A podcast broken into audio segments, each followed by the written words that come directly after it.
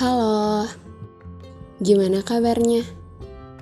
Lagi senang apa sedih? Lagi ada masalah? Atau lagi baik-baik aja? Bagaimanapun kabarmu hari ini, semoga gak jauh dari kata tenang. Ya, semoga.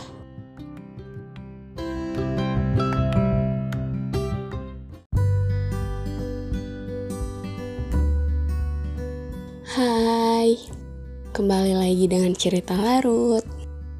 Gimana hari ini? Urusannya lancar apa enggak?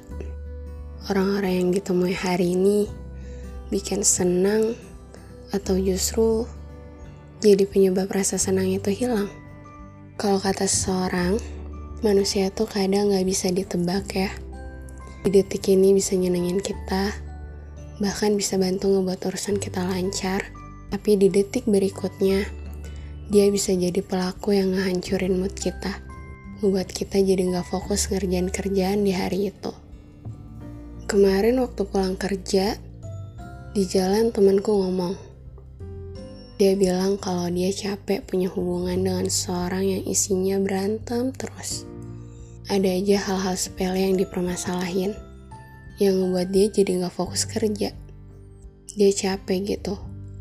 Keadaan yang ngebuat aku ikutan capek ngelihatnya, padahal lagi gak relate juga. Karena saat-saat aku dekat dengan seorang itu terakhir, udah 2 tahun yang lalu kalau gak salah, udah lewat banget pokoknya.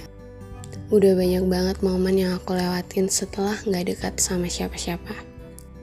Jadi di saat aku ngeliat diriku berhasil ngelewatin ratusan hari dengan peranku, pas ngelihat satu harinya temanku dibuat berantakan oleh peran orang lain, itu jadi ngebuat aku makin ngerasa lebih baik ngelewatin ratusan hari dengan sendirian tapi baik-baik aja, daripada melalui satu hari yang dibuat berantakan oleh seorang.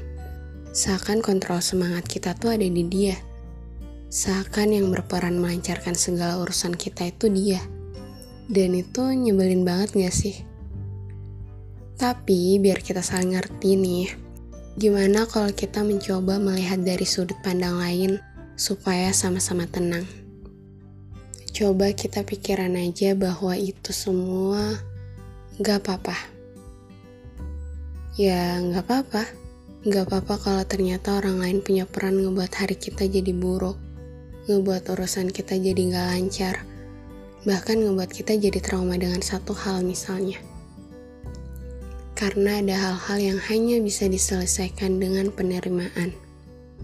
Aku paham, kadang tuh ya kita sebagai manusia, kita pengen banget berontak, marah ke orang lain. Gak hanya berlaku ke pacar, pokoknya ke siapapun yang udah bikin kita bete, kita pengen marah ke dia. Pengen bilang, seharusnya kamu gak melakukan hal yang ngebuat aku jadi capek, jadi kepikiran. Seharusnya kamu bisa ngerti dan sebagainya. Tapi mau sampai kapan sih pakai kata seharusnya ke dalam hal yang udah terjadi? Mau sampai kapan kita berandai dengan kata seharusnya? Di sini kan posisinya kita sama-sama manusia. Yang jadi manusia bukan hanya kita aja, orang lain juga. Ketika kita ngerasa orang lain seharusnya gak bikin kita kesel, tapi kan orang lain juga bisa bilang kalau seharusnya kita gak perlu ngerasa kesal. Ya enggak? Jadi emang gitu jalan keluarnya. Jalan supaya lebih saling memahami masing-masing isi kepala adalah dengan gak lupa bahwa kita sama-sama manusia. Manusia yang gak bisa hidup dengan kata harus sempurna, harus selalu baik, harus nyenengin semua orang, itu susah. Jadi karena kita udah tahu kalau membuat semua orang senang itu susah, kita coba pahami dia aja ketika dia justru ngasih kita masalah.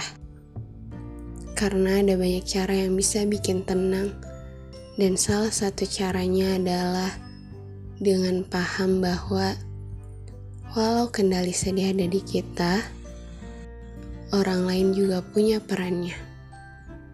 Gak apa-apa.